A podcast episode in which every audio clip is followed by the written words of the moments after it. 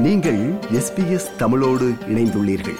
SBS dot com dot AU forward slash Tamil எனும் இணையத்தின் மூலம் மேலும் பல சிறப்பான நிகழ்ச்சிகளை நீங்கள் கேட்கலாம்.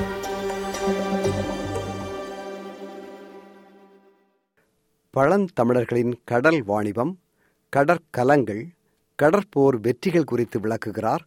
இது தொடர்பாக ஆய்வு கட்டுரைகளை சமர்ப்பித்த ஆய்வாளர் ஆசிரியர் ஒலிபரப்பாளர் முனைவர் இலக்குவன் சொக்கலிங்கம் அவர்கள். அவரோடு உரையாடுகிறார் ரைசல். வணக்கம் இலக்குவன் அவர்களே. வணக்கம் ரேசல் அவர்களே. பொன்னியின் செல்வன் திரைப்படம் வெளியே வந்த பிறகு தமிழர்களின் கடல் ஆதிக்கம் பற்றி பரவலாக ஊடகங்களில் பேசப்படுகிறது அந்த பின்னணியில வந்து தமிழர்கள் வந்து கடலில் ஆதிக்கம் செலுத்திய ஒரு இனமாக இருந்துள்ளார்கள். அல்லது அதிகமாக கடல் சார்ந்து பயணித்துள்ளார்கள்ங்கிற மாதிரி பேசப்படுது. தமிழக கடலோடிகள் பற்றி நீங்க வந்து ஆய்வு கட்டுரைகள்லாம் சமர்ப்பித்திருக்கிறீங்க இல்லையா? ஆமாம். இந்த பின்னணியில சொல்லுங்களேன் தமிழக கடலோடிகள் பற்றி என்ன தரவுகள் சொல்ல முடியும்? நாம் உயிர்த்துணர வேண்டிய இந்த பொன்னியின் செல்வன் குறிப்பிட்டீங்க இல்லையா அந்த திரைக்காவியத்தில் இறுதி காட்சியை தான் நாம் நினைச்சு பார்க்க வேண்டியதாக இருக்கு. தமிழர்கள் கடல் ஆதிக்கம் மற்றும் கடற்பயணங்கள் இருந்தன என்பனவற்றை சற்று உள்ளே சென்று ஆராய்ந்து பார்த்தால் அதற்கு நிறைய தரவுகளும் இலக்கிய சான்றுகளும் அகழ்வு ஆராய்ச்சி கொடுத்த அத்தாட்சிகளும் நமக்கு நிறைய இருக்கின்றன. உதாரணமாக அந்த உலகத்தில் கடல் வழியை கண்டுபிடித்தவர் யாருன்னு கேட்டிங்கன்னா நம்ம படிக்கும் பொழுது கொலம்பஸ் கண்டுபிடிச்சாரு வாஸ்கோடாமா கண்டுபிடிச்சாங்க அப்படின்னு தான் பள்ளிக்கூடத்தில் நம்ம படிச்சிருக்கிறோம். எனக்கெனவோ அந்த உண்மை மறைக்கப்பட்டிருக்கிறது உண்மை மறுக்கப்பட்டிருக்கிறதுன்னு தான் தோணுது. ஏனென்றால் கொலம்பஸ் உடைய காலமும் நம்முடைய கடலோடைகள் ஓடிய காலமும் எத்தனையோ ஆண்டுகள் அவர்கள் முன்பு அதை செய்திருக்கிறார்கள். ஆக நாம் வரலாற்று பயணத்தோடு சென்று பார்த்தால் கூட நமக்கு நன்றாக விளங்கும் தமிழர்கள் கடலில் மிகப்பெரிய ஆதிக்கத்தை செய்திருக்கிறார்கள். கடல் வழுதி என்றே பெயர் பாண்டியனுக்கு. அந்த அளவுக்கு அவர்கள் கொற்கை என்ற துறைமுகத்திலிருந்தும் காவிரி பூம்பட்டினம் அல்லது காவிரி புகம்பட்டினம் என்று கூறுவோம் அந்த இடத்திலிருந்தும் பின்பு முசிறி அதாவது சேர நாட்டு மேற்கு கடற்கரையிலிருந்து நிறைய பொருட்களை அவர்கள் ஏற்றுமதி செய்திருக்கிறார்கள். அது ரோமானிய தேசத்திற்கும் போயிருக்கிறது என்ற செய்தி. பின்பு ரோமானிய மன்னனே மக்களுக்கு ஒரு ஆணையிட்டானாம் அந்த வணி வணிகர்களுக்கு. இனி நீங்கள் அங்கிருந்து பொருட்களை வாங்கக்கூடாது என்றால் அவர்கள் நறுமணத்தை கொண்டு வருகிறார்கள் மிளகு போன்ற பொருட்களை கொண்டு வருகிறார்கள். போகும்பொழுது நம்முடைய தங்கத்தை கொண்டு போகிறார்கள். ஆகவே அதை நிறுத்த வேண்டும் என்றெல்லாம் ஆணையிட்டிருக்கிறான் என்று வரலாற்று குறிப்புகள் நமக்கு காண கிடைக்கின்றன. இன்னும் சொல்லப்போனால் அரிக்கமேடு என்று ஒரு இடம் இருக்கிறது புதுச்சேரிக்கு பக்கத்தில். அங்கு ரோம நாணயம் கிடைக்கிறது. அதெல்லாம் தங்க நாணயங்கள். ஏனன் இதை குறிப்பிடுகிறேன் என்றால் அவர்கள் கடலோடு செல்லாமல் இருந்தால் எந்த வழியாக வந்திருப்பார்கள்? அதன் காலம் என்ன என்று நாம் பார்க்கும் பொழுது நமக்கு மெய்சில் இருக்கிறது. ஆக இந்த விடயத்தை நாம் முறையாக நாம் படித்தால் இன்னும் மேலே சென்று பார்த்தால் உலகிலேயே தொன்மையான கடல் பகுதிகளை தமிழன் ஆண்டிருக்கிறான் என்று நமக்கு நன்றாக புரிய வரும். இதற்கு வரலாற்று சான்றாக ராஜேந்திர சோழன் சூரியவர்மன் போன்ற பல மன்னர்களின் பெயரையும் குறிப்பிடலாம். ஆக கடல் ஆதிக்கம் என்பது மனிதனுக்கு கைவந்த கலை முக்கியமாக தமிழனுக்கு கைவந்த கலை என்பது என்னுடைய அசைக்க முடியாத நம்பிக்கையா இருக்கிறதையா சரி இப்ப தமிழர்கள் வந்து கடலோடிய மிகப்பெரிய பாரம்பரியத்திற்கு சொந்தக்காரர்கள் அப்படின்னு நீங்க சொல்றீங்க. அதற்கான இலக்கிய வரலாறு அல்லது தொல்பொருள் அது மாதிரியான சான்றுகள் என்னவெல்லாம் உள்ளன? நிச்சயமா இருக்கிறீங்க இப்போ தமிழர்கள் பயன்படுத்திய கடலில் அவர்கள் செலுத்திய களங்களை பற்றிய விவரங்களை நாம் அகநானூறு புறநானூறு பாலை அதாவது பட்டினப்பாலை போன்ற நூட்களிலிருந்தும் தெரிந்து கொள்ளலாம். உதாரணமாக அவர்கள் பயன்படுத்திய களங்களை நீங்கள் பார்க்கும் பொழுதே தெரிந்து கொள்ளலாம். எந்தெந்த களத்தை எப்படி அவர்கள் பயன்படுத்தியிருக்கிறார்கள்? உதாரணமாக நாவாய் இந்த நேவி என்ற சொல்லே நாவாய் என்ற தமிழ் சொல்லிலிருந்து தான் வந்திருக்கிறது என்று நாம் அறிகிறோம்.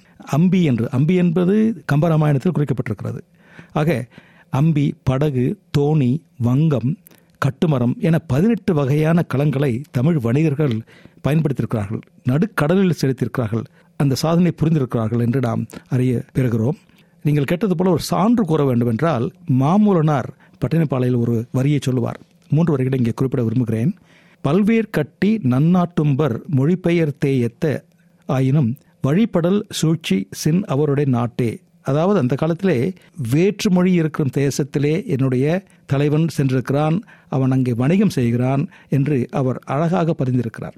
இன்னும் நீங்கள் நிறைய பார்த்தீங்கன்னா அகநானூரில் அவர் புறநானூரில் இருக்குது நாம் அலசி அலசி உள்ளே சென்றால் நம்முடைய விடயங்கள் மக்களுக்கு தெரிய வரும் என்பது என்னுடைய அசைக்க முடியாத நம்பிக்கை ஐயா. தமிழர்கள் பயன்படுத்திய அல்லது கடலில் செலுத்திய கலங்கள் குறித்து வந்து நிறைய தரவுகள் தகவல்கள் உள்ளன இல்லையா? கட்டுரையில கூட நீங்க குறிப்பிட்டிருக்கிறீங்க. நிச்சயமாக. அதை பற்றி சொல்லுங்களேன். உதாரணமாக வங்கம் என்று எடுத்துக்கொள்ளலாமே. வங்கம் என்ற ஒரு மிகப்பெரிய களம் இருபத்தி நான்கு டன் அதாவது இருபத்தி நான்கு ஆயிரம் கிலோ அளவு உள்ள பொதிகளை சுமந்து கொண்டு முழக்க சென்ற ஒரு தீவு இருக்கிறது. அது இந்தோனேசியா பக்கத்தில் இருக்கிறது. அது முழுக்க முழுக்க வாசனை தீவு. அங்கிருக்கும் நறுமணத்தை அவர்கள் பெற்று அதை தமிழகத்திற்கு கொண்டு வந்து காவிரிப்பு பூம்பட்டினத்தில் வைத்து அதை ஏற்றி காவிரிப்பு பூம்பட்டினம் என்றால் காவிரி புகும்பட்டினம் இல்லையா? பூம்புகார். அங்கே அவர்கள் ஏற்றியிருக்கிறார்கள். அதுவும் அவர்கள் நடுக்கடலில் வந்து நேராக கரையில் ஒதுக்காமல் அந்த அளவுக்கு ஆழமுள்ள பகுதியாக அது இருந்திருக்க வேண்டும். அங்கிருந்து இந்த ஏற்றுமதி இறக்குமதி அங்கே நடந்திருக்கிறது. சுங்கவரி அங்கே நடந்திருக்கிறது. கொள்முதல் செய்து அங்கே ஸ்டோரேஜ் என்று சொல்லுவோமே அந்த இடத்தையும் அவர் நிர்வகித்திருக்கிறார்கள். அங்கிருந்து நேராக ஜான்சிபார் சென்றிருக்கிறது.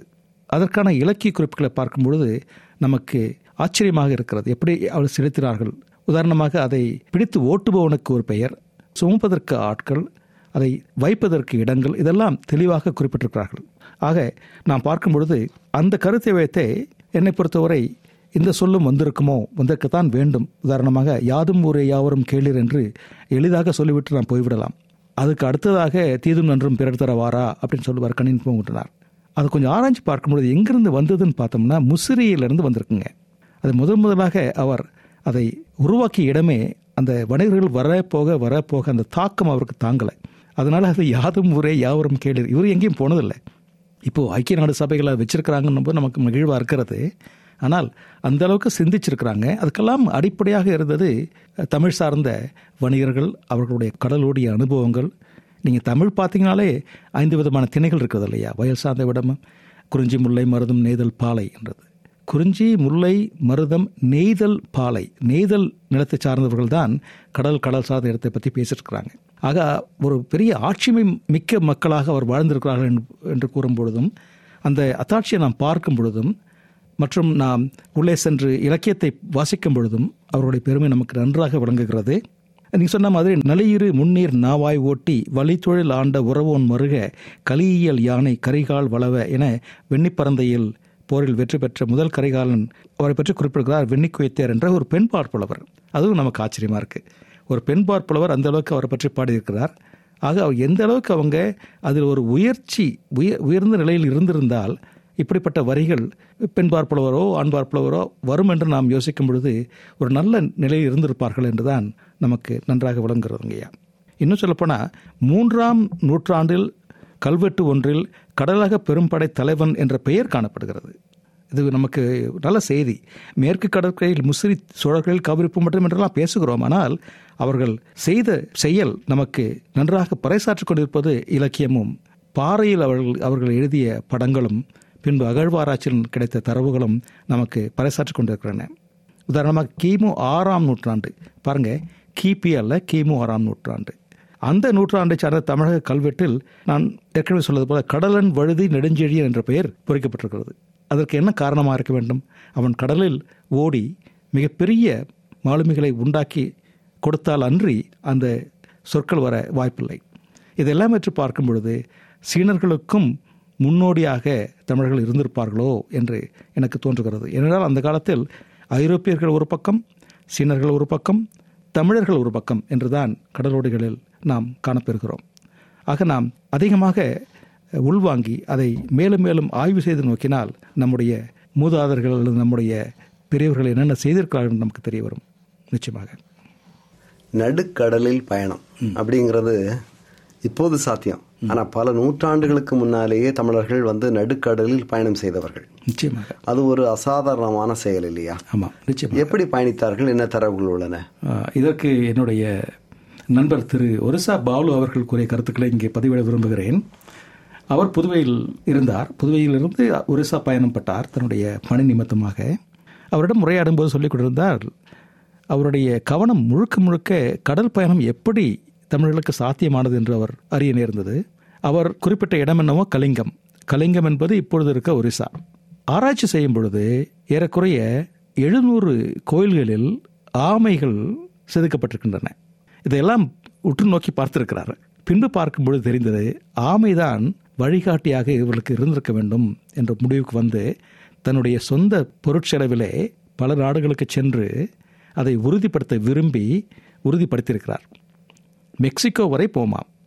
ஐந்தாயிரம் கிலோமீட்டர் போகுமாம் என முன்னூறு ஆண்டுகள் வாழும் ஆமை ஐந்து ஆயிரம் கிலோமீட்டர் போகும் என்றால் அது சாதாரணமான ஒரு நிகழ்வு அல்ல. அதை முன்வைத்து தமிழர்கள் கடலோடிகள் வணிகர்கள் பாருங்க அதுவும் சும்மா சைட் சீங்காக போலாமே. வணிகர்கள் பொருளை விற்கிறார்கள் வாங்குகிறார்கள். அந்த வணிகம் அதற்கு தேவையான துறைமுகங்கள் இங்கே இருக்கின்றன. அதை போய் விற்று அதை ஏற்றி இங்கு வந்து திரும்பவும் அதை வேறு விதமாக மாற்றுகிறான். அதற்கான எல்லா செய்திகளையும் எல்லா செயல்களையும் செய்து கொடுத்தவை அவனுடைய அறிவியல் திறன். அந்த அறிவியல் திறன் என்பது மிக அசாத்தியமானது. ஏனென்றால் ஒரு ஆமையை வைத்துக்கொண்டு இவ்வளவு செயல் நடக்குமா என்று நாம் யோசித்தால் நடக்கிறதே. ஆக பாய்மர கப்பலில் பாய் செய்வதும் ஆமையை வைத்து கடல் வழியை கண்டுபிடிப்பதும் அதுவும் ஆபத்து இல்லாமல் நேக்கா போயிட்டு வரணும்னு சொல்லுவாங்க இல்லைங்களா? அந்த மாதிரி அருமையான வழியிலே போய் ஆபத்தில் சிக்காமல் சுற்று சூறாவளியில் சிக்காமல் அழகாக போய் தன்னுடைய வணிகத்தை முடித்துவிட்டு தலைவன் திரும்புகிறான். அந்த தலைவன் திரும்பும் பொழுது தலைவன் தலைவியே பாராட்டும் பாடல்கள் நிறைய இருக்கின்றன. அகநானூர் புறநானூரில். ஆக கடலோடிகள் என்று பார்க்கும் பொழுது முன் உதாரணமாக இருந்திருக்கிறார்கள் என்று தான் நமக்கு தெரிகிறது. இதை ஏன் மக்களுக்கு தெரியாதவாறு நாம் பாடம் நடத்தி கொண்டிருக்கிறோம் என்று நினைத்தால் மனதுக்கு மிகவும் வேதனையாக இருக்கிறது. அதை தெரிவிக்க வேண்டும் என்பது என்னுடைய அசைக்க முடியாத நம்பிக்கை ஐயா.